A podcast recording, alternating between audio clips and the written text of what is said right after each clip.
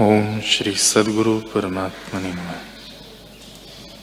श्री वशिष्ठ जी बोले, हे राम जी, जिन पदार्थों को पाने के निमित्त लोग यत्न करते हैं, वे तो आते जाते रहते हैं।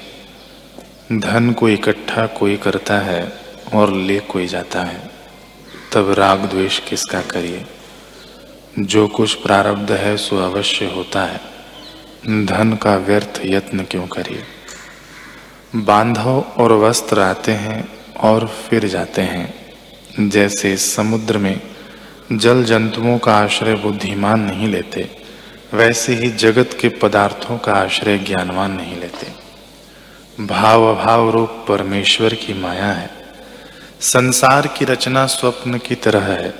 उसमें जो आसक्त होते हैं, उनको वह सर्पणी की तरह डसता है। धन, बांधव और जगत वास्तव में मिथ्या ही है, अज्ञान से सत्य भाषित होते हैं।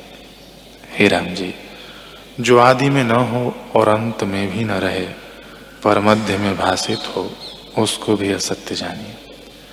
जैसे आकाश में फूल असत्य हैं, वैसे ही संसार रचना असत्य है।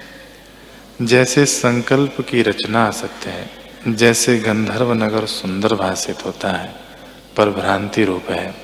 वैसे ही यह जगत असत्य रूप और भ्रांति मात्र है। केवल संकल्प रूप अभ्यास के वश से दृढ़ता को प्राप्त हुआ है।